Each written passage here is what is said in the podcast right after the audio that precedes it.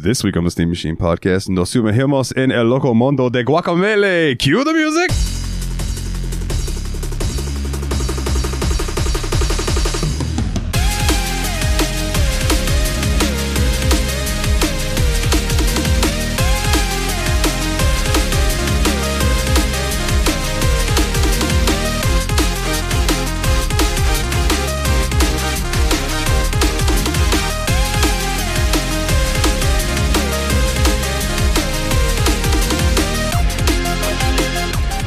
Hey everybody, and welcome back to another episode of the Steam Machine Podcast. My name is Dalton, and joining me as always are my good buddies, the Brothers of Destruction themselves. My name is Nathan, and joining me as always are my good buddies, the Friends of Destruction. Hey, it's me, it's Willie. I don't have a third joke. I did, I was not prepared for that. Nate blindsided me. Like with a chair to the side of the head. Oh. Oh, R K O out of nowhere. Oh. Oh, two. Two. Man. Uh, gentlemen, how was your week? Man, nothing too crazy. I actually had a pretty chill week. Just got to play a lot of Guacamelee and not a whole lot else going on, which is nice. Oh, yeah. Oh, yeah, yeah, I found things pretty relaxing myself. Um, sheesh, there was something else I wanted to talk about for a minute because I definitely was playing another game for a minute, but I can't remember what it was now. I, I guess I could check my own records. Shit. Well... While you're doing that, I'm going to quick plug. Um, me and James are going to be recording this week.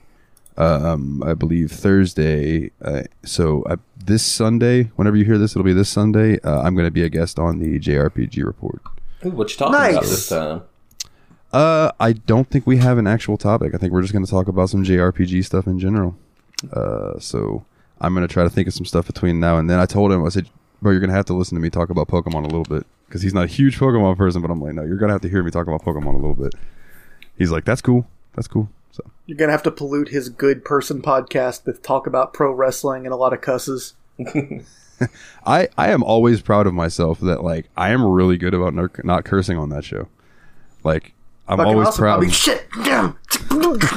I do a good fucking job. Yeah. Did you find your game, bud?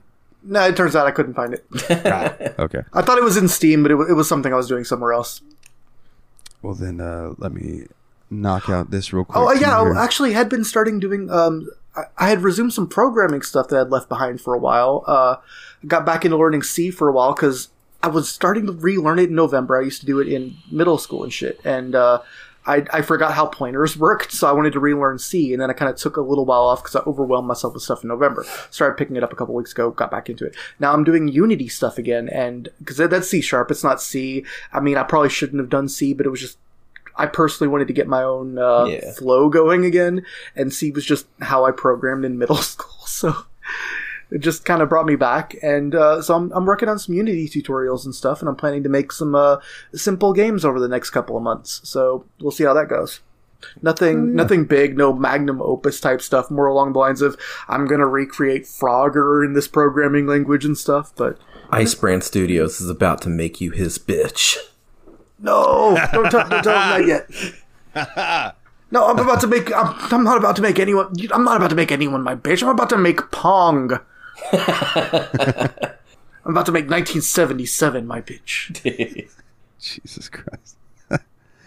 um let's see, a quick update on the fantasy league. I think the only pickups this week um were Cody, old Bushy Tail and Co Productions, uh picked up the Assassin's Creed Valhalla, Dawn of Ragnarok D L C, and Song of Nunu, a League of Legends story. Okay, now he's going to luck out if that ends up being really good because he snagged that game for a dollar. Oh, shit. And I'm like, fuck you. I should have fucking... I should have bet against that, but it's all good. Um, oh, I, I do... Think, I think you might have mentioned that last week because I was thinking the League of Legends property, like, outside of the main game has been really hot lately. Like, yeah. Well, I did T V mention it in our chat the other night. Okay, that's it. The, the T V show hat is, is literally at one hundred percent on Rotten Tomatoes. That's and crazy. The, uh, that's, impre- that's impressive. I know. Like, apparently a lot of cool spin-off stuff, too, because the, uh, it's called, I think, Vox Machinima or Vox Machina or something. It's a spin-off of the Critical Role podcast, which is a D and D podcast. Their animated series is also at one hundred percent or ninety-nine percent on Rotten Tomatoes. Like, it is apparently a really good time to put out a cartoon fantasy thing based on a different work. For real. Um, or maybe people are just working really hard on these things because they love them. Yeah, that could be, too. It's, it, maybe we're past the old movies, like video game adaptations of our yesteryear that were not very good and just money cash-ins, and maybe people will actually give a shit about them nowadays. Yeah. But we'll see. Um, I got a final critic rating. Well, I say final. It should fluctuate a little bit, but I got a rating for Elden Ring in. Okay. That came out. Uh, it got me a crisp, cool ninety-six. Sheesh. Sheesh. So you're um, in the driver's seat for this thing at this point. At the moment, at the moment, but I think I also I am one of the people who have the least amount of spots left for drafts. Yeah, but with a uh, score of ninety-six, they're going to need two or three games to catch up. It's true. Oh, and I don't I have know, any draft picks left. I just have Tom Brady. I'm just curious. Sorry, that took me a second for that joke to hit me and be like, "Oh, I get what he's saying." um. For some reason, uh, I got like it gave me a ninety-six, but I got thirty-two points for it. So we we were talking about before we went on air that maybe there's a thing where if it's like over ninety, you get extra points. Uh, but I'm not quite sure. I need to ask Mike. So Mike, if you happen to listen to this, uh, and I haven't messaged you already, you should message me and tell me the, the answer to this question. um, but yeah, and then I think I don't know if I remember mentioned this last week. King of Fighters fifteen came out. It finally got a rating. It got an eighty-one, so that's not bad. Not bad. That seems reasonable. Not bad. Um. Star Wars The Old Republic, Legacy of the Sith, that D L C still does not have a critic rating, but I'm okay with that because people who are talking about it said it was a buggy shit mess. Oh, no. Oh. So if it doesn't get a rating, like enough critic ratings to not come up, then I'll just get zero. It just doesn't take away. It doesn't add. So I will be all right with that. But even if it gets a seventy-two, that's two points. So, you know, whatever. Right. Um, other than that, I'm trying to see if anything else released. Oh, uh. Stephanie's first game released, Martha Is Dead. It got a seventy. Oh, really? So I thought that thing? that game had some hype. I'm surprised it didn't do better than seventy. I don't. I don't know. Um, I almost wondered if the censorship for the PlayStation version affected it some. Um, but yeah, seventy. So no, no points for that one. And uh, a little wild. Yeah, I think that's about it. I think everything else we've uh, we've talked about. Oh no, I'm sorry. Um. Mike did have a release come out, uh, Destiny two, the Witch Ki- the Witch Queen expansion thing, and that got a ninety. Ooh. Oh. So he got twenty points for that. Nice. Smart okay, pick. So hold on. ninety is twenty points. ninety-six is thirty-two. I'm going to have to do some math That's, later. My guess is that every point over ninety is doubled. Yeah. Because you're six over ninety and you have twelve, twelve extra points. What you would yeah. expect it. Yeah. Yep. Yep, I am so glad that you can do math that quick because my brain was like, oh, yeah, let's just do that later. Simple addition, who'd have thought? It's actually multiplication. Um, it's but multiplication. There you go, even better. Next, let's do geometry. Square equals triangle. Make it work. No. Oh, man. Um, I mean, a square's area is basically just the same as a triangle's area of the same dimensions, but twice as much because it's not the other half of the triangle, if you think about it. There you go. Everything he just said with an exclamation point on the end. And an upside down um, exclamation mark at the beginning. Ah, because we're doing a game that takes place in the amazing culture of lucha libre. Wait, are we transitioning no, yet? No, because he's ah, we're not transitioning yet. Not quite. Not quite yet. But we're almost there. But Lucha um, Libre, it's awesome. It is. Anyway, let's continue. Uh, my buddy Jeremy is wanting to start doing a podcast with me. And I told him, yeah, sure, man, I'm down. I mean, I have free a lot of free time at the moment. Um, so uh, it's the working title is Yet Another B S Podcast because it's just he just wants to get on there and bullshit. There's no okay. like real topics or anything. He does want to set up like Anchor has this thing where you can do voicemails. So hey, he wants to have people call in and like ask us questions and give topics and topics and stuff once we get people rolling.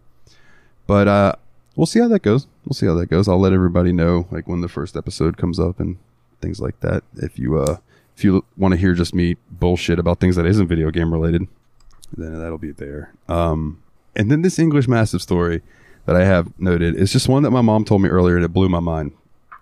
So we're sitting at the dinner table, and she's talking to me and my dad, and she says, yeah, I saw this thing earlier where this guy has these English Mastiffs, and one of them's two hundred fifty pounds, and he bre- like sells the breeding, you know, I don't know what that is, a sire cost or whatever, like where you pay him to let him bang your dog, the dog bang the dog, you know what I'm saying? Yeah. Anyway, three thousand dollars is what it costs to have it mm. mate, right? And I was like, Jesus Christ. So she's talking about these big ass dogs, and she tells my dad, she goes, but here's the kicker. She says their names are Paul, Harrison, and Ringo. And without missing a beat, I looked my dad dead in the face and I said, he had one named Lennon too, but someone shot it. Oh! And my dad just looked at me and started cracking the fuck up, and he goes, holy shit, that's marketable. He goes, that's a good joke. And I was like, zing, yeah, got him. So I just wanted to share that because I made myself laugh. That's always a fun time.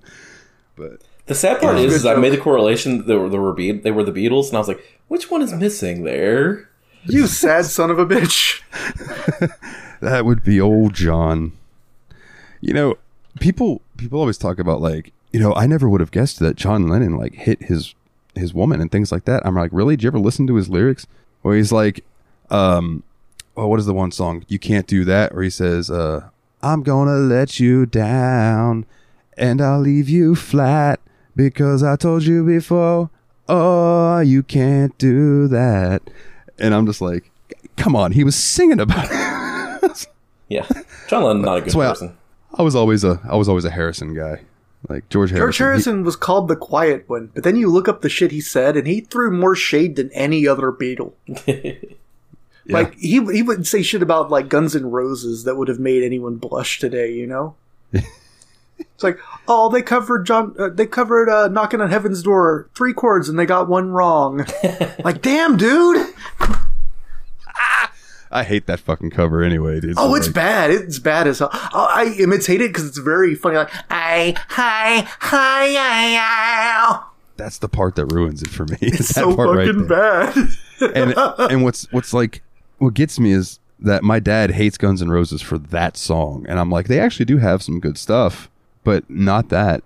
Like, I tried to show my dad November Rain. I'm like, this song is a lot better than Knocking on Heaven's Doors, because they weren't trying to be Bob Dylan. A- anyway. Yeah. Um, I mean, it's still a song that completely jerks itself off super duper hard. Yeah. It's also very overplayed. It's up there with, like, Stairway to Heaven and those types of songs where it's like everybody busts it out when they pull out a guitar at a campfire. You know what I mean? That's why I always. But go, if someone was gonna, if someone's gonna wait eight, waste eight minutes of my time with an acoustic guitar at a fucking barbecue or whatever, if they start playing American Pie, cool. If they're doing November Rain, that means there's like five minutes where they're just doing noodling by themselves. I love noodling by myself.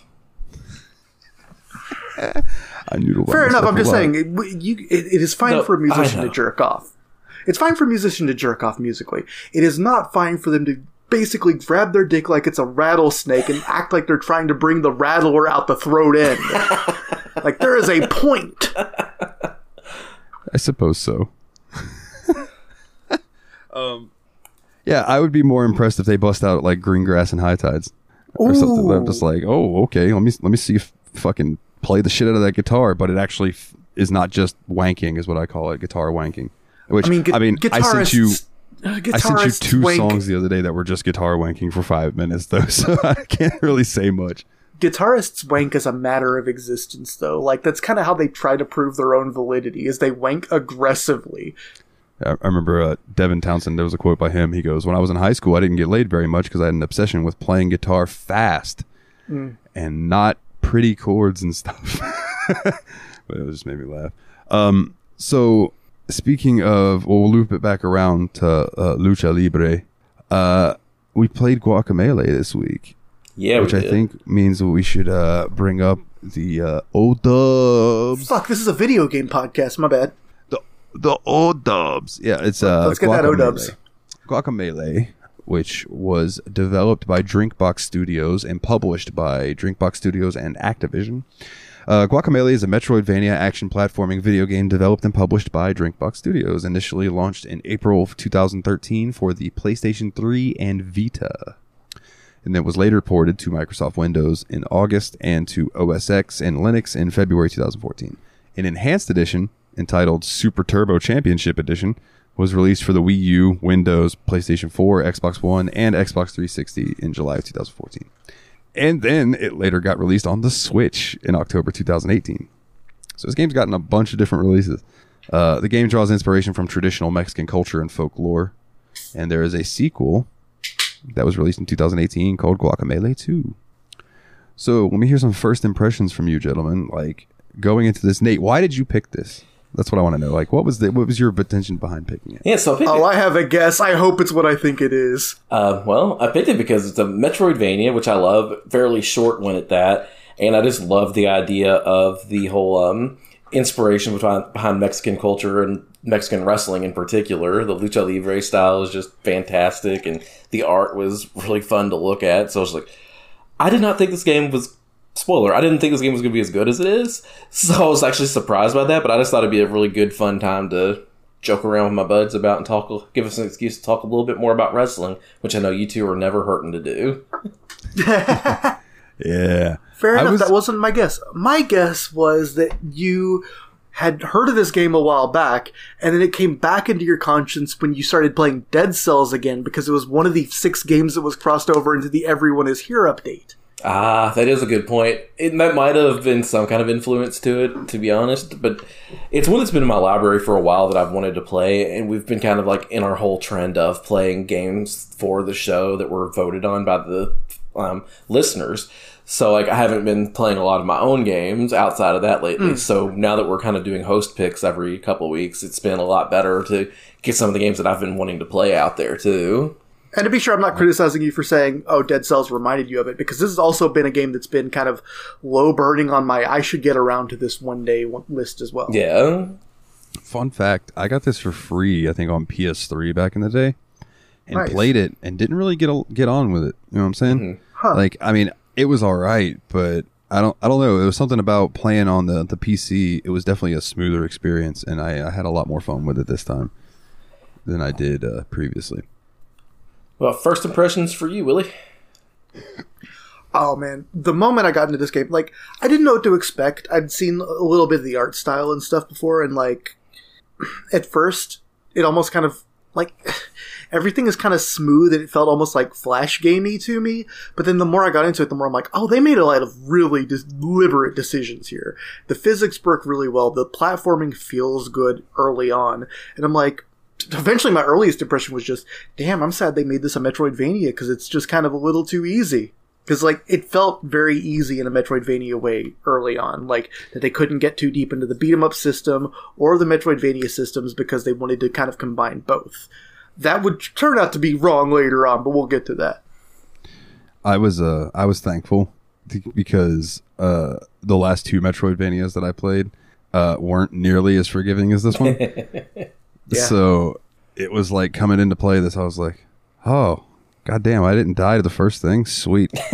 Oh, I didn't fall from the top of the fucking map all the way to the bottom. Sweet. Like, yeah, thank God like that. for that.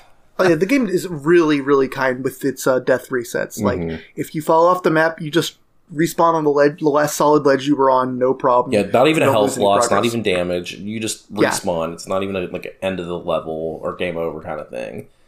And yeah. if you die to damage or spikes, you just go back a couple of screens. It's nowhere near Hollow Knight's level of, like, send you back to a bench for a long walk to think about what you've done. Yeah. yeah. Uh, I, I, the colors popped out to me. It was one of the first things, too, because this is very... I hate to say this, but it, like, it was like, oh, this looks like art that I see in Mexican restaurant. You know what I'm saying? Mm-hmm. Because it's it's that style, you know what I mean? And but the more I got into it, the more I was like, oh, that reminds me of the um, like Mayan type architecture and things like that. And that's that's like they didn't do just your your stereotypical like people on sombreros and things like that. Like they literally dove into some Mexican lore and things. So I thought that was really cool. Yeah, and I think an important thing to know about this game too is because I did some digging into it. Was like, you know, who came up with the concept and who did the artwork for it. So Drinkbox Studios is a Canadian studio, so it's mm-hmm. up in Canada. But um, the concept lead and main artist for the game was a guy named Augusto Quijano, who's originally from Yucatan, Mexico. So, like, he came up with the idea and did most of the artwork for it. So you can tell that it was something like something that he loved and wanted to bring up there to them. And I think it just works out great because, like, it's obviously crafted with a lot of love and honor for the culture while also being hilarious. Yeah. Yeah. And that, and that was another thing that jumped out at me was this game's funny as fuck. This game has a great sense of humor, but I think that that authenticity is also very important because, like, I don't, I would have felt a little awkward if it turned out this whole game was like Speedy Gonzalez or something, where it was like awkward, you know, uh, someone yeah. else's view of the culture. And it's it's definitely designed to be recognizable to gringos and stuff. yeah. Like, we get the, uh, most of the jokes and all of that, but like it's also obvious that the guy that made it made it as like a tribute to a lot of the parts of his culture he thought was fun and interesting. That's fair. Kind uh, of like yeah. I don't know, like like if if I bring up Speedy Gonzalez as like the example of, you know, white guy doing Mexican thing, like the opposite is like Moana, where it's like it was really built by people that were like really into that Polynesian culture mm-hmm. and shit like that. And I think that this game did a really good job of finding that ground where it was like, I don't know, it, it doesn't feel like I'm like, oh, ha ha ha, Mexico is hilarious. I'm like, man, this game is just fun. You saying gringos reminded me of a, a quick little story. I was playing Jurassic World Evolution, and uh, I built a hotel, and it was like, hey, you can name your hotel. So I named it Gringos Locos, right? And my buddy Joey looks at it, and he goes, well, that's not a very nice thing for them to name that building. And I went, I went, oh, I named it. And he went, oh, all right. It's just like, I was like, I was, he's like, why'd you name it that? And I said, because the only people who are going to go to an island populated by dinosaurs are crazy ass white people. And he went, he went, that's fair. That's fair. Say what you want about white people, but we have no sense of danger. It's embarrassing, really. uh, uh, me and me and Jeremy were talking earlier today about uh, he went to a zoo over in Ireland, and he said that like the the fence between you and the rhinoceroses was like a wooden picket fence t- style thing, and then just like a six foot drop. And I was like, dude. I was like, you know why it's like that? Because they haven't had any fucking issues. I was like, you know why the ones in America are six feet tall fences with razor wire and shit? Because people here are dumb. They jump into the gorilla pit. Yeah. Oh, but that just brings you back into heaven. Dicks out for Harambe and Jesus. We are keeping this meme alive three weeks in a row, y'all. Yes. And then, you know, like when Jesus needs to save the world, he just throws on his lucha mask and hops down, fighting things. So finally, I, that's that's one thing I wanted to ask you guys about this, because uh, admittedly, I got the least far in this game out of the three of us. You both beat it; I did not. So um, they, for, for what it's worth, our I think our respective results were: Dalton reached about the halfway point. Uh, I played it to the first ending, and Nathan played it to the true ending. Yeah. So my question is. Am I remember? I just wanted to make sure I'm remembering this right. You die in the beginning of the game, like you get killed by the the fiery skeleton dude, and then you get brought back by the lucha mask. So, I guess my question is, and you guys might not know this, in Mexican culture, like in that style, like is there a thing with lucha libre? I guess they're like the larger than life types, like almost superheroes there. So, like, is that like the correlation they're going for, or is that kind of just maybe something they did just for a game effect? I don't know necessarily, but I do know that, like, a lot of Mexican wrestling characters tend to be, like, I don't know, like, there are a lot of supernatural concepts that are used in them. There are characters like, I mean, the first big, huge international superstar of wrestling was El Santo, who was the saint. That's a very religious concept, and he was a mask wrestler. And there's also guys these days, you know, Pentagon, who is, like, yep. or Pentagon Junior, actually, but he's, like, a skeleton guy, too, so it's, like... I think that, like, I don't know, maybe that all that intersects with complex Catholic mythology, and, you know, uh, I know that Dia de, uh, Dia de los Muertos is very important too, but, like, yeah.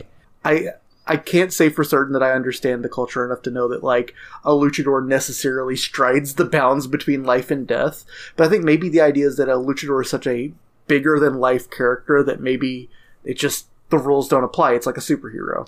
Yeah, and that's that's basically what I was... I was thinking, because like I know that there, I know that like most luchadors that wear masks, they wear their mask in public mm-hmm. when they go out. Like I think it's Doctor Wagner Junior Like mm-hmm. he's never been seen in public without his mask or something like that. Like one of those guys. It's it's really impressive how much they lived that character. So I was just you know I was thinking like the larger than life thing. Yeah, Um, I need a mod for this game where I can play as Vampiro. Or like a little costume, you know what I mean? That'd be fun. So, uh, my mind just blanked. One of you guys, go ahead. About the uh, the game itself. You can start talking. Yeah, it's so like the game kind of like story-wise starts off where you're an avocado farmer and like a you're going to the town to do some help for the the Catholic Church. Like you're helping set up for, I don't remember what the exact event was, but you're helping set up. They need help bringing in chairs and things. And you get sent to the mansion um, of the president to um, bring some chairs over there. And that's when the main villain of the story appears, Kalaka, and basically destroys the mansion, kills you, and kidnaps the president's daughter. So we have to find out if you are a bad enough dude to save the president's daughter. I like that. Thank you. That was a good joke. Thanks. So that's like the um, basic concept is the main villain, Kalaka, takes the president's daughter, and you are trying to save the president's daughter and, at the same time, the world from Kalaka. Not to be confused with Cloaca. No, do not make that confusion. Jesus. Oh, boy. Well, no, well, my first thought when I saw the name Cloaca was Final Fantasy X, when you meet that Owaka, and he's like, welcome to Owakas. I just pictured being like, my name's Cloaca. So, like, that was the voice I heard for that enemy in my head. I'm like, no, this guy is definitely not some British Final Fantasy character, but in my head, that's damn sure how he talked. It's funny.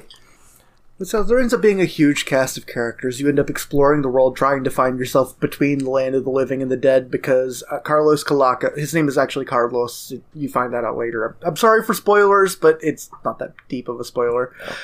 Uh, they basically, he is he has usurped the devil. He is basically trapped and imprisoned and tricked the devil, and his goal is now to merge the lands of the living and the dead. And he wants to take the daughter of El Presidente, which was your childhood love interest, and make him make her his queen in this new world between life and death. Yeah. And your your name is Juan, right? Juan Aguacate.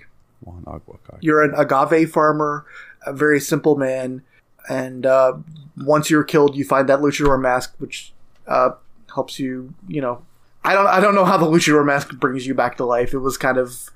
Even in the game, I, it was kind of like hand-waved and funny, but...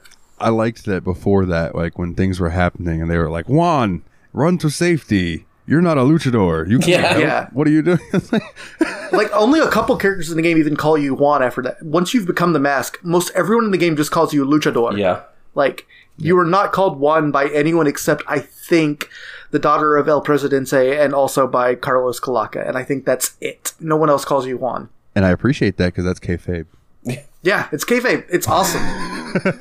It's very true. No, I think no one else knows you're Juan except those people.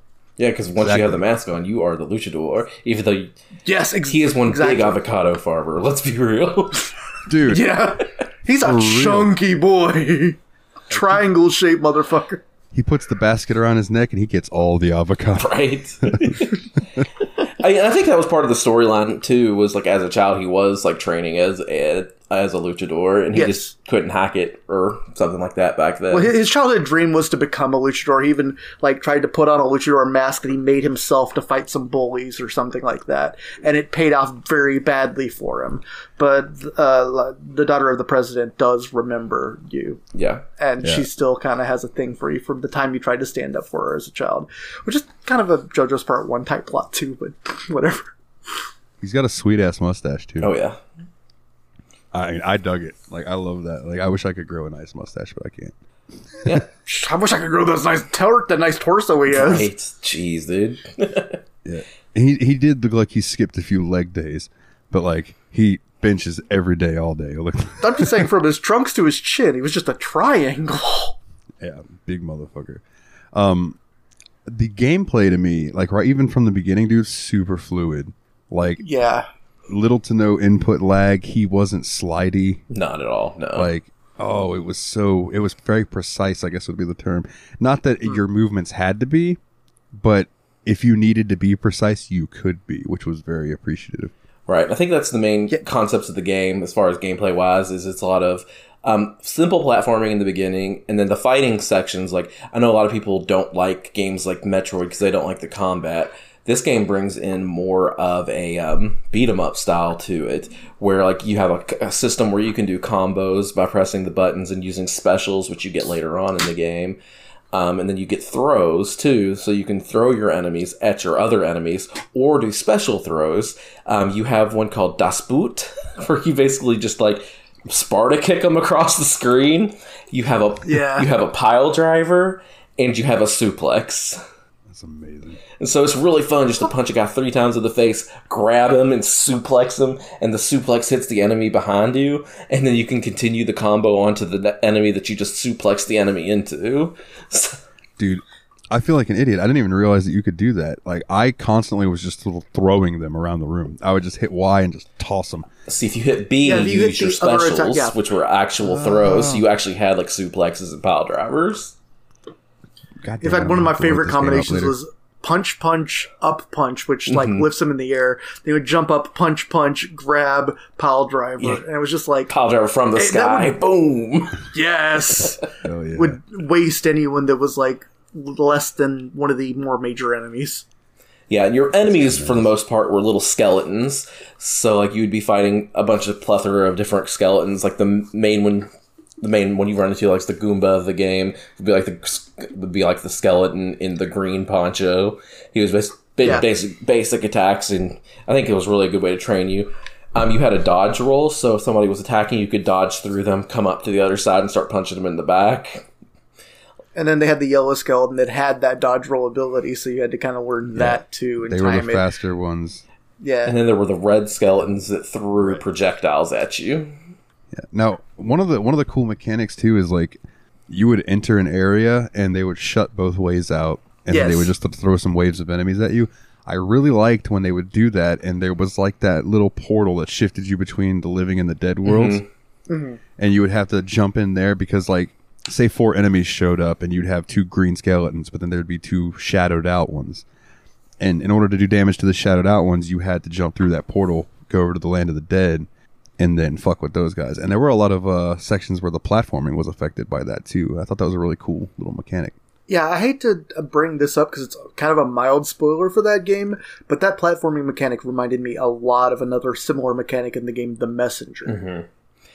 Oh, well, I mean, I, I know what that is. It, it's not a huge... I mean, unless you don't want to spoil it for the listeners. No, I mean, it's it's not a huge spoiler. It's, it's a, if you haven't seen the trailer, it's a spoiler type yeah. thing, but... Yeah. Yeah, that's that, that, yeah, that like the like the platforming in this game was a lot similar to like it had things like that from The Messenger, but it also just had like a lot of good wall jump mechanics. Like yeah. playing on the walls in this game felt as good, if not better, than Mario wall jumps and like New Super Mario Brothers U. You know, like the wall jumps felt really good in this game. And I super appreciated that your character actually had grip. Mm-hmm. So, like, if you jumped to the wall and grabbed it, you could just hold mm. the wall and you would stay there. So you could think about your next move instead of jumping up there and then sliding slowly down. And that also, and you could choose to, like, grip it and then, like, let go and slide a little bit. Grip it, light, slide yeah. down. Like, you had a lot of control. Like, I at first thought this game was just, like, a pretty well-done platformer. But as you accumulate abilities, you start to get basically all the shit you had in Hollow Knight. And yet, you still have such a great feeling of control over it. Yeah, like, some of the moves you get, like, don't seem like they're going to be movement-oriented in the beginning. Because your first, um, I think the first thing you unlock, which... This was hilarious to me, was like you broke a statue that looked like a Chozo statue from Metroid mm-hmm. called the Chozo statue. Yeah. And this man appears and is mad at you for breaking a statue, but then teaches you how to do the rooster uppercut, which is basically like a Shoryuken, essentially. And not only is it a really powerful attack that's good in fighting, but it also acts almost as another jump because it's not quite as big as your jump, but it gives you just that little extra upward momentum so that you can land on a platform you previously couldn't or go through something. And there's also blocks that can be destroyed by it to help open up new areas. So there's different specials. The Rooster Uppercut has red blocks, and if you hit a red block, you can break through it to continue on. Um, there's a few more other power-ups if Willie or Dalton want to cover a couple of those. Sure, I, I can I can jump in. There was a there was a similar, the opposite of the Rooster Uppercut was the Frog Slam, which was a uh, just a straight frog splash downward that would also get rid of green blocks. There was a headbutt. Oh, go ahead, Dalton. I just want to say about the Frog Splash, I was really hoping that he would do more of the like the frog splash animation. Yeah. Oh, like, yeah, like tuck your but, elbows into your knees together. Yeah, and then in my up, brain, yeah. I'm like, hell yeah, I'm about to R V D the shit out of this. But yeah. it was it was more of like a normal frog splash. But I was, uh, but yeah, I was just like, I was hoping for over exaggerated, but they went, I guess, more technical with it. But yeah, that's all.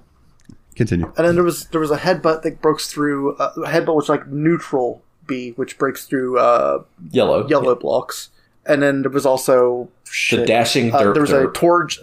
The dashing derp, because at that point, the guy who has been trading this uh, this goat man called Waiki or Waikivo Chivo Chivo sorry Waichivo, he's been the goat and he just shows up every time, and Chivo just like gets pissed off at you every time you break one of his blocks, but he just keeps on hanging out with you and telling you how to use the new power you got, and he eventually Waichivo is like, hey, fucking. I've run out of names for these moves. Stop breaking my shit. Anyway, um, if you hit left in direction, you do a dash. And then that breaks the uh, blue box. He called it, he called it the dashing derp derp because he was tired of coming up with names for the moves. Done with his shit. I, I love that anytime you break one of those, he's always just like, seriously? Like, do you like when people come into your house and just break the biggest thing in the room? Do you always break the biggest thing in the room when you enter someone's place? Like, he's always like asking a little more information about your mom so he can go find her yeah. and uh, date her.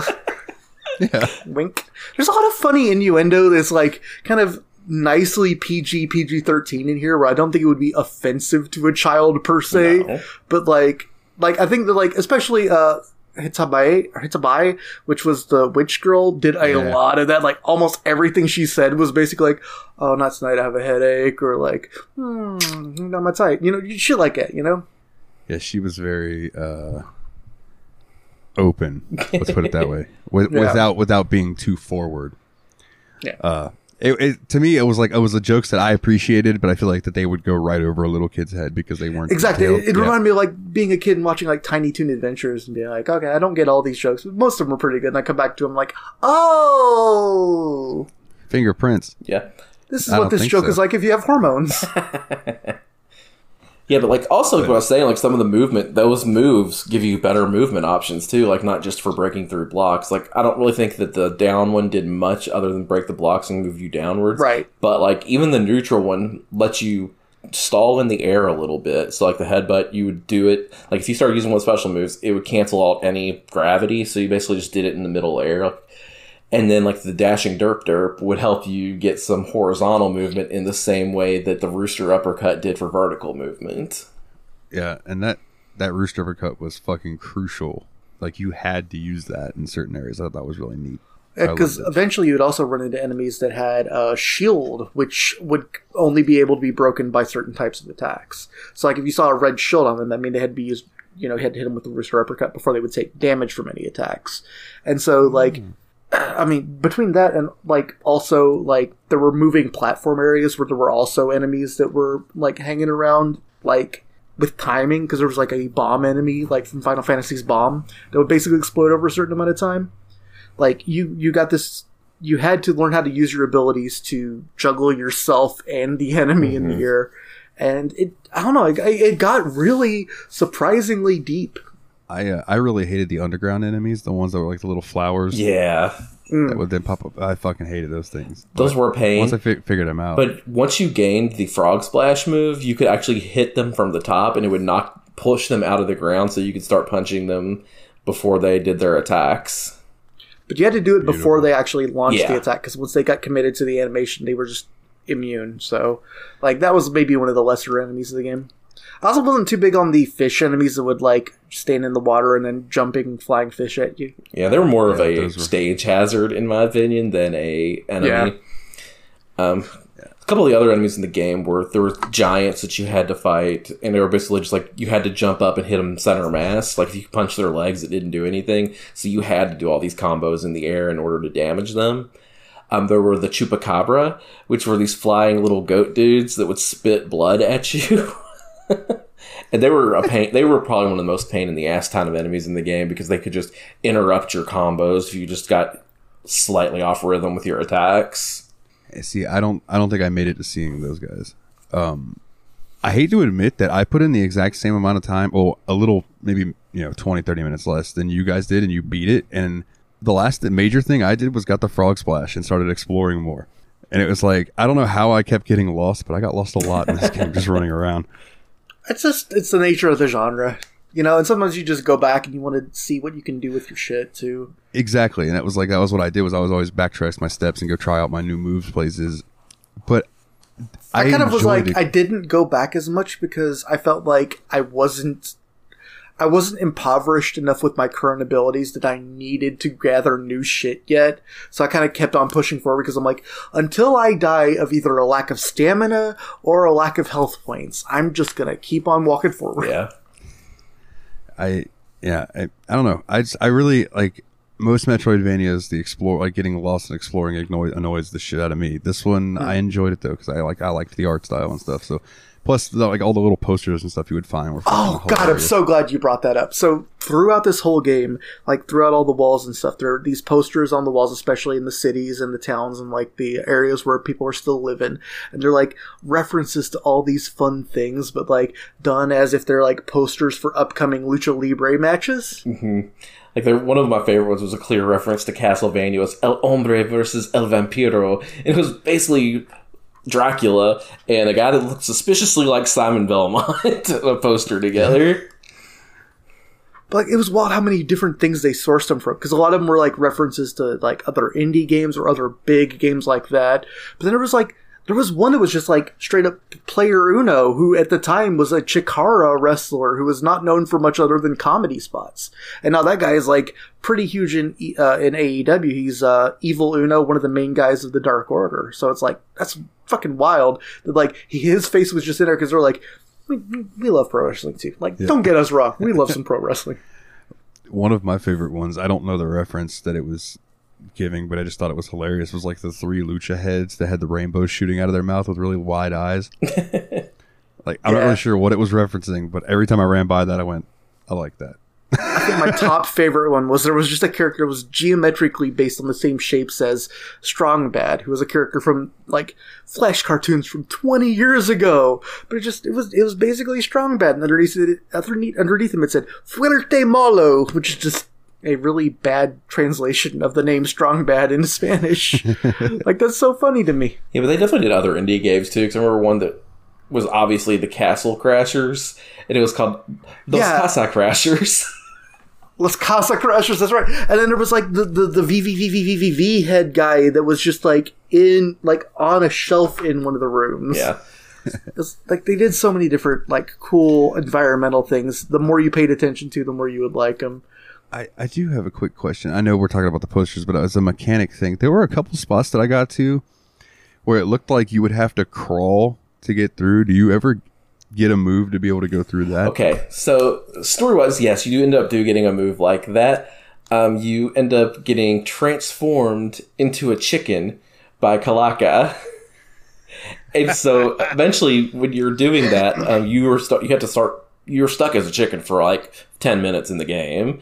And so you have to start running yeah. through the area, and you run into another chicken. He's like, oh, don't you know you can just change forms by yourself? Just hit the L button. So then from that point in the game on, you could change between Juan and the chicken Juan. Okay. Also, that- is it just me, or is there an implication as to who the chicken is? Oh, yeah, is? That chicken's the devil. Okay. Just, yeah, that's that El was Diablo. El Diablo. That's El Diablo, yeah. yeah.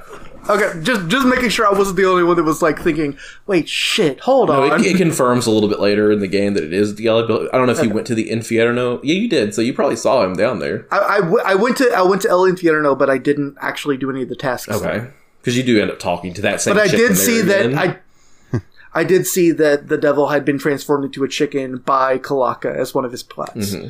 And I was like, oh, wait, shit, that design. Oh, that's... Mm. That that also explains the unlockable costume that gives Juan the chicken suit. Yeah. Because I was like, that's and, really random. And the costume that gives him the devil's suit, which is what I used through most of the game towards the end. Because the devil's suit lets you uh, heal every time you hit an enemy, but you only have half health. Hmm. Well, that's, yes, that's like a give and take. I didn't realize that the costumes had different stuff. I just, every time I got a new one, I would change to it.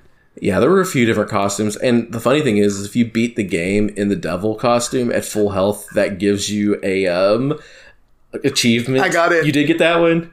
I did get the, that one. The baby. Devil wears revenge, because like the it's like the devil's revenge for Kalaka, transforming him awesome. into a chicken. So I didn't get that one because I didn't play that in um, that suit, but I want to go back and get that at some point too.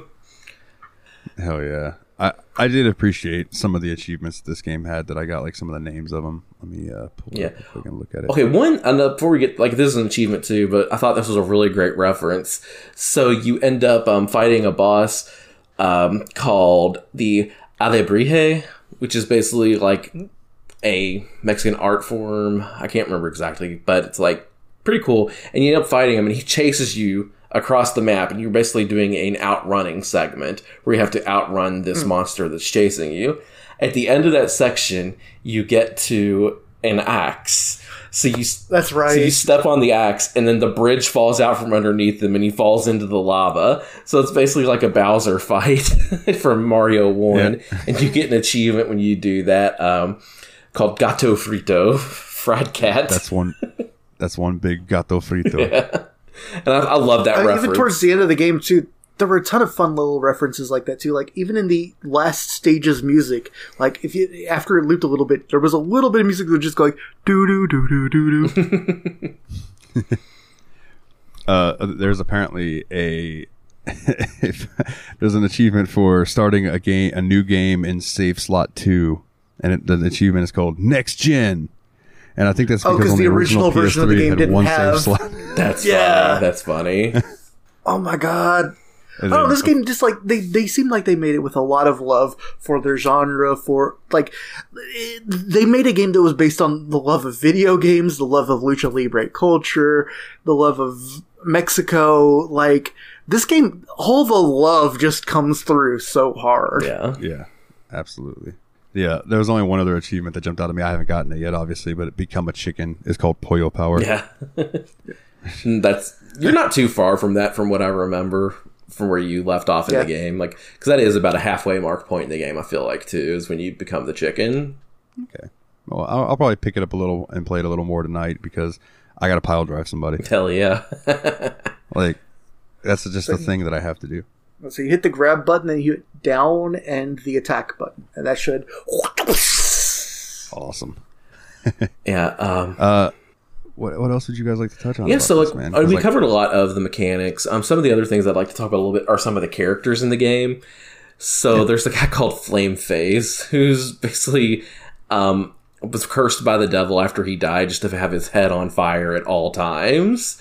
And so his whole thing is he just likes to sit in the bar and drink to kill away yeah, the pain. He's the alcoholic, yeah. And, like, it's one of those funny things where, you know, like in those old Western movies where people would shoot their guns off at the floor and stuff. So every in the first couple of meetings yeah. you had with Flame Face, yeah. he would do that. Then he'd point his gun right at you. He's like, now it's your time to die. And he'd pull the trigger on his first gun and it would click because it was out of ammo. Then the second gun, it would happen the same thing. It's just really funny stuff. I love that guy. And he ended up being a boss in the game that you end up fighting as well. He's actually... Like, I remember the last thing I saw on my when I pulled up my map is his face glowing near the forest, so I have to go find him. So, he, dude, I liked him a lot, and I also liked, uh, I think we we mentioned her. I call her Lady X because I can't pronounce her name, but she also cracked me up. Yeah, I think the name is supposed to be pronounced Khatabay, but it's like X apostrophe T A B A Y. It's uh, she's she's like the witch character of the game. She has a huge crush on the final boss. Mm-hmm. Well, I call him the final boss. Everyone knows Carlos Calaca is going to be the final boss, yeah. right? Like it's it's very very fucking obvious from the start of the game. Yeah, this is not spoilers, but yeah. So she has a huge crush on him, and then he she's jealous that he's you know stolen the president's daughter because she's like wasn't on me. Yeah.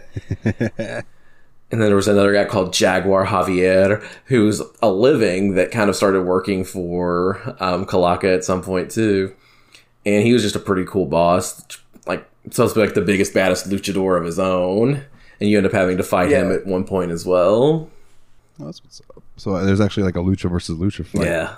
Yeah, because oh, he's like nice. One of the first guys you run into in the game, and he's like talking about how you're not strong enough, don't don't follow me or yeah. whatever. Oh, and then you even guy. Get to the top, and he's like, you're not strong enough, don't follow me. And you finally get to Jaguar Javier, and it's like, oh, we're going, we're doing this. And it's a really good fight because he has a similar moveset to Juan, so you're like fighting yeah. another luchador that has similar abilities as you, which makes for a really fun fight.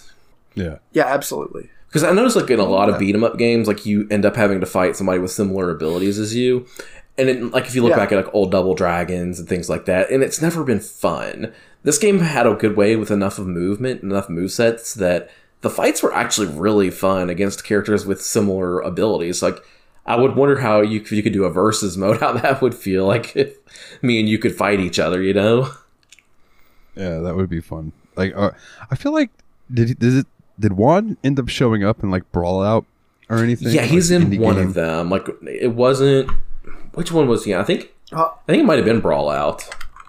I think because Brawlout was the one that had, like, ukulele. And or, the prisoner like, the from weird... Dead Cells. Yes, uh, Juan Agu- Juan Aguacate is a guest character in Brawlout. Yes. Okay. Yes. I'm going to have to install Brawlout. Because I, I yeah, have that also... game, and I'm always like, I should check this out. And then I never do, but I should. I haven't played that. I don't have that one. I might have to check it out as well. I was yeah. looking up characters for crossover fighting brawlers that are indie based, and like I found out Weltaro was in two of them last time. So you know, well, two time two episodes ago, but you know, it's, it's so weird. Um, there are a couple other moves that you get in the game too that end up being really fun as well. Um, I'm having trouble with the names of them. Willie, you might be able to help me out there. There's the one that's like the um. the move from Hollow Knight where you could do the crystal dash where you basically... I think it was just called Goat Fly. Goat Fly, that is the name of it. I think it was Goat Fly and Goat Climb are the ones you have. Yeah, so Goat Fly basically, if you're t- uh, attached to a wall, you can just send yourself infinitely flying in the other direction. That's awesome. So it's like really cool because you can reach new platforms that you couldn't before off screen. And the other one's Goat Climb. So like instead of like having to do wall jumps and stuff, you can run straight up a straight wall. So it adds even more crazy platforming elements towards the end of the game when you get those two abilities. Now, now does that help with the walls that are covered in that green slime, or is no. that just there just because that's just you can't climb? Yeah. Okay. Green green slime walls are just straight up. You should not be on. Oh, also one. You do get okay. a double jump at one point in the game. You don't start with that too. Oh. Yeah, so you oh. get a, you get a traditional double jump in addition to the uh, rooster yeah. uppercut. I got to tell you really quickly. I had this. I knew this kid growing up. And he told me that he could double jump. What, I R L? Like, yeah, in real life. And I said, "You're full of shit." He goes, "No, nah, man, it's totally possible. Watch." And he jumps and then like tries to like throw himself up further and hyperextended his leg. And then he died. And then he just hit the ground holding his leg. And I went, "Yeah, that seemed to go well, Mike. That seemed to go well." That had to be fun to watch, though. Oh, hilarious. Bum, bum, hilarious. Exactly. Oh, man. You got to love stuff like that. but but the uh, the move where you can fly across, just the, you call it a goat fly? Yeah. Dude, that sounds hella yeah. helpful. Oh, it is. And it's especially, especially useful to get to secret areas because, like, after I'd beaten the game, I went ahead and did some more exploring because, like, I wanted to see how close I could get to one hundred percent. I'm at ninety-nine percent now. Um, so we didn't talk about this a lot, but you do go to hell. You can go to hell, Infierno, in the game. So what in, is basically in Infierno is a set of seventeen challenge rooms that you have to be able to do. Oh, yeah. Sure. And so like you can get bronze, silver, and gold medals. In order to get one hundred percent, you have to gold medal all of them. I just wasn't ready to do Ooh. that last night. So I, I reached the entrance of El Infierno, and I went there, and I kind of looked around and thought, like, you know, this is charming and fun. And I just fucking left the moment I could so I could continue doing the game. So I, so it's challenge rooms, mm-hmm. then. Specifically, like, can you do this in six seconds or right, something? Right, and there's ones that's like, um, get the biggest combo you can without being able to dodge. Do the biggest combo you can mm-hmm. without being able to throw. Get the biggest combo you can without being able to do your special moves. So there's a lot of challenges like that. Then there's platforming challenges like get through this segment in X amount of seconds for bronze, X amount of seconds for silver, X for gold. So there's a lot of stuff like that in there. Just a lot of different challenges. And like in order to get one of the special power-ups, which is Pollo Bomba, which is basically you shoot an egg out when you're in your chicken form. It's a bomb. You have to get a silver medal on ten of the rooms. In order to get the true Ooh. ending of the game, you have to get a gold medal in at least ten of the rooms. Phew. Okay. So I'm at, currently at ten gold medals. I only hit the. Uh, I did. I did not get the sil- uh, super ending. I just got the basic. Ending. Yes. Um. One, and if y'all brought this up earlier and I missed it, I apologize. Um. Have we talked about Intenso? No, we haven't talked about Intenso at all. Go for it, bro. Um, so Intenso is like what I consider your special mm-hmm. meter in a, in a game, and when it builds up, um, correct me, I think it was either you press in both sticks or it was L one and R one. Both sticks. One of the two. Both sticks. Both yeah. sticks. And it activates, and one just like becomes this glowing, like almost like Super Saiyan type thing. Not quite that exaggerated, but like all your attacks are faster. I felt like you did you more do. damage. And yeah. it, it, dude, it is super fucking helpful if you're like in a room with a bunch of enemies. If you just want to clear them out as quick as possible, pop that Super Intenso. But uh, I did find myself trying to save that for when I needed it. And then I started realizing that it builds up relatively quickly. So there's really no point in saving it. Yeah, I played a lot yeah. of the game without using it at all. Um, then when I started, I was like, okay, let's start incorporating the Super Intenso into the gameplay. Things got a little bit easier. yeah. Because it, it definitely brings down like the golems really quick. Yeah, yeah. Um, I I also found tough enemies like the windmillers. I just had a lot of trouble with, and that was like, okay, I could just out. You know how I t- I dealt with those windmill enemies? I would just use the dashing derp derp, and it would knock them out of their windmill and onto their back, and then I could just continue a con a condom a combo continue a condom continue a combo there. From there. There's our word screw up yeah. for the episode. Wowzers! Hooray! um. Yeah, I, I would mostly use Intenso when I was fighting the, uh, I I called them spiky roly-polies. The armadillos. Like, oh, it was armadillo. Yeah. Okay, yeah, those guys. Like, I would do that and then just kick their ass and throw them around. Yeah. Um, Throwing is so They weren't fun. super hard, but it really is, dude. Oh, for sure. I wish it did a little more damage for the regular throw.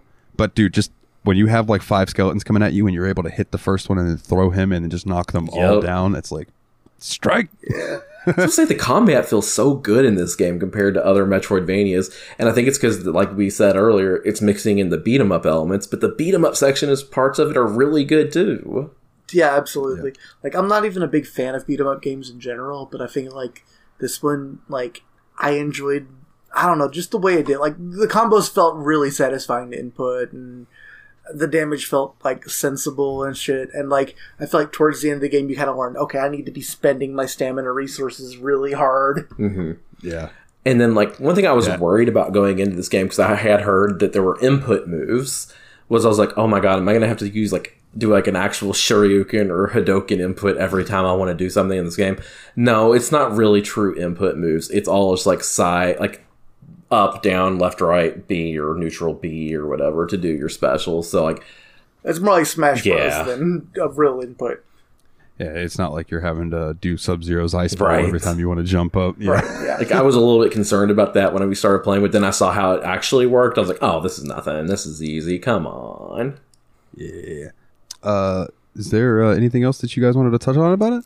I mean, I think that's pretty much it. Like, I don't see a need to cover like all the main story beats because it's yeah. not a super story-intensive game. It gives you the story that you expect.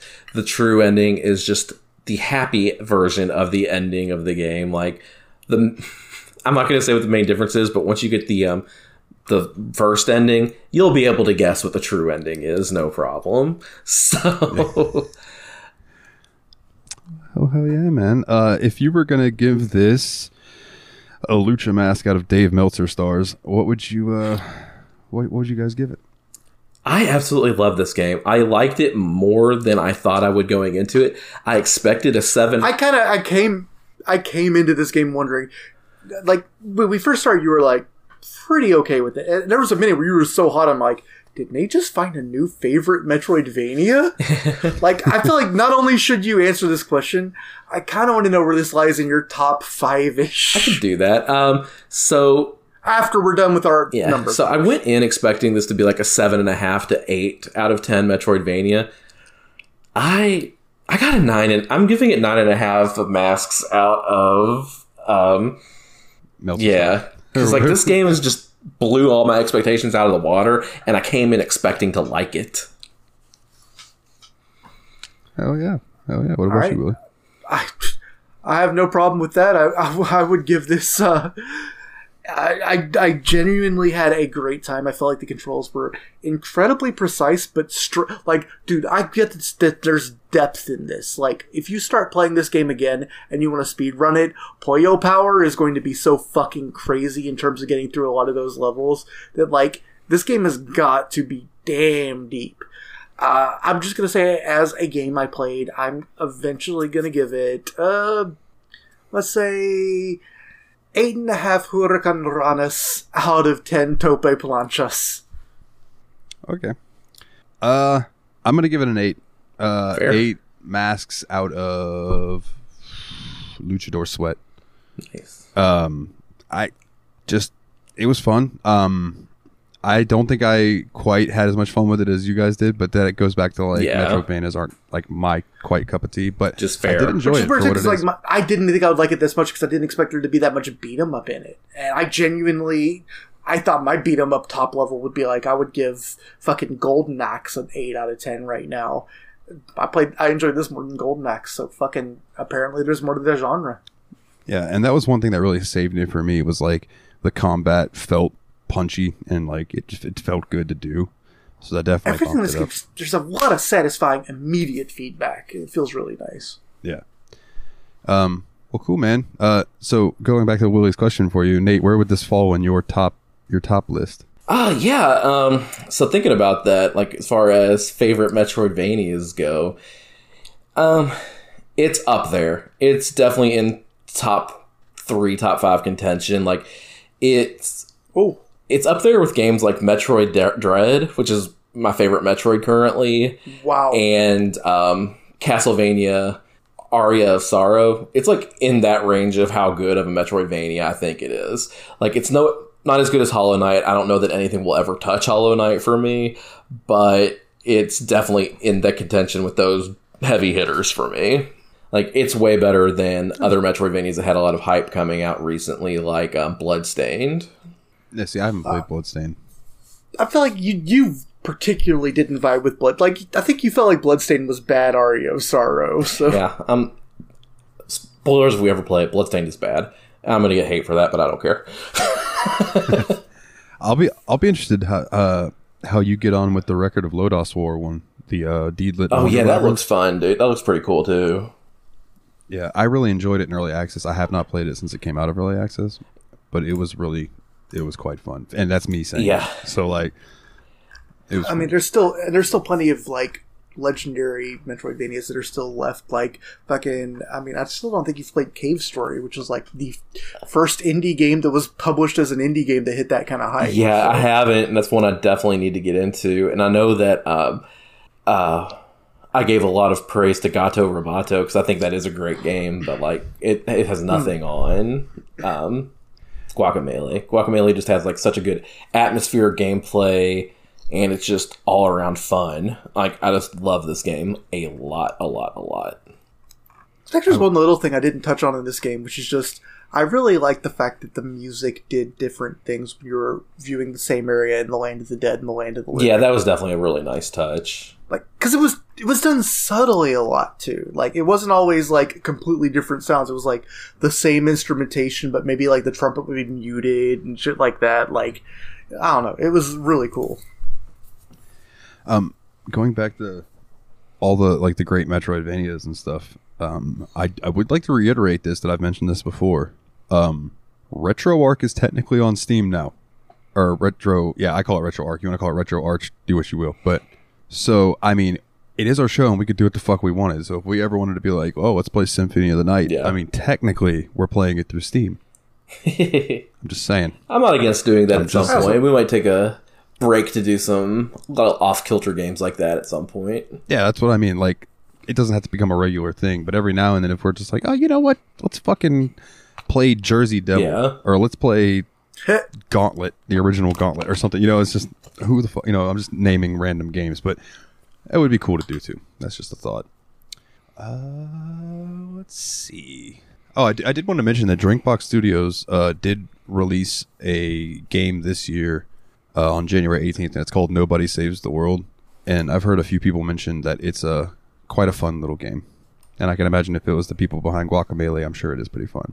Yeah, these people have gained a lot of favor for me in my eyes, so like I'm definitely willing to give some more Drinkbox games some time down the line. Yeah, for sure, for sure. Well, um, before I get into the uh, house cleaning, as I like to call it, I, I got this email um, oh. which was really interesting. It says, uh, warning, highly classified data included. And when I clicked on it, it says, dear members of the Steam Machine, uh, we are requesting your help in a matter of utmost importance. We need you to report to our location, the oldest house in New York City. And the interesting part is the the bottom of the email, it says a bunch of just blank blacked out text. I don't know why huh. they would redact that information, but I will say that it is signed by the F B C, which is the Federal Bureau of Control. So it looks like next week we will be diving into some fucking Control, gentlemen. Sounds good, man. All right, let's go. Let's go. I look forward to it. Uh, that is my host choice. And uh, I've been wanting to play it. It's been on like four or five different uh, polls and has not won. So, motherfucker, I'm making it win this one. We're going to play it. um, so, yeah, that'll be next week. Um, and then I believe that just le- leaves the house cleaning. So, if you would... Uh, if you listen to us on iTunes or Spotify, Podcast Addict, wherever you listen to us, if they have a review system, we would love it if you gave us a five-star review and uh, left us, you know, what, what you like about the show. I like to read out five-star reviews. I do check every now and then when we get new ones, I read them out. So please, uh, that would be awesome if you would do that. Uh, it helps us a lot with the algorithm and all that other tech mumbo bumbo mumbo jumbo bullshit. Uh, if you want to come join our Discord, which I highly suggest you do because we do have fan polls that you can vote on. Uh, and that game once a month, we'll pick your game. If we're playing a long game, then every other week you guys get to choose the short game that we play in between. Um, plus there's just banter and good uh, video game chat. There's a lot of anime and manga chat. That channel has become probably one of the more popular channels in the whole server, which is fine with me, man. I love reading all that. I'm just glad that there is interaction. And that is bit.ly slash TSMP Discord, all capital letters. You'd be good to go there. Um, if you want to come, if you would like to, like, you want to come, jerk off. But if you would like to, like, donate and help Jeez, out the show, so easy. If you want to donate and help out the show, you can uh, join our Patreon. Is uh, patreon.com slash the Steam Machine Podcast. Uh, one dollar a month gets you the episodes early, and you get any of the extra little stuff that we do on Patreon. Um, ten dollars a month will get you all of that, plus I will read your name out at the end of the show, much like these wonderful people. Nate Sir Cogsworth, the seventh of Juniper, Jeff, the original expendable old Jeffy Lube himself, and Ariser Adam. Shout out to his podcast, Revival and Extinction. Everybody should go listen to that. So if you want to join that list of people, those wonderful people, ten dollars a month. Um, then...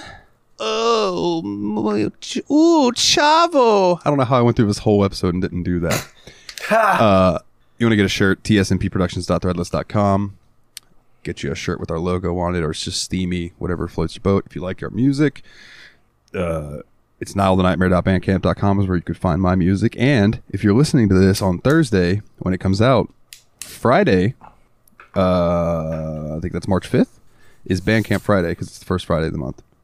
So, nice. So Bandcamp Friday, I believe all of the money taken in by Bandcamp will be given to the artist rather than the uh, company. So there is no split whatsoever. If you buy an album on that day, Dalton will receive all of the proceeds. Yep. Yep. The only thing that gets taken is if I have to transfer it from PayPal to my bank. Then PayPal's like, no, we still, we're still taking our piece. But other than that, I get all of it, which is nice. Um, so that'll be then. And if you just want a cool link to all of that, including the stuff that Nate is about to pitch to you, I would like to point you to bit.ly slash the Steam Machine Podcast, capitalized phonetically. That's our website. You can find the episodes, uh, links to all of our stuff, uh, including one Turtle Bear Man. So, sir, if you'd go ahead and pitch your stuff. Oh, yeah. So you can find me on Twitch, Twitter, and TikTok at Turtle Bear Man. Here recently, I started playing on Fridays. Um, SpongeBob, The Battle for Bikini Bottom. That's been a fun one. I'll probably stick with that one for a couple weeks. So if you want to catch that, catch me on Friday. If you want to catch my retro stuff, I just played um, The Goonies two for the N E S on Sunday. So if you like retro, come catch me Sunday. For Friday for a little bit, I'll probably be playing SpongeBob. So come catch me out, guys. Yeah, the Sponge- SpongeBob's awesome, too. I really enjoyed that last stream you did. You kept me entertained while I built my massive bridge in Ark. Uh, Willie, you got anything you would like to plug this week, my good sir? No. All right. Well, I have a recommendation. Uh, I don't know where you can watch it. It's probably on Disney Plus, but just because of what you guys were talking about earlier, you guys should, everybody should go watch the movie My Date with the President's Daughter. Stars the guy who played Eric from Boy Meets World. I can't remember. Will Will Friedle, Will Ferrell, something like that. Yeah. Anyway, uh, next week, Control. And I think that about does it, gentlemen. And I did not look up a Spanish way to end this, so... Adios, amigos! You didn't even let me get out the as always. Sorry, let's try it again. As always, guys. Chupa mi pinche, cabrón. Adios! I'm not editing that.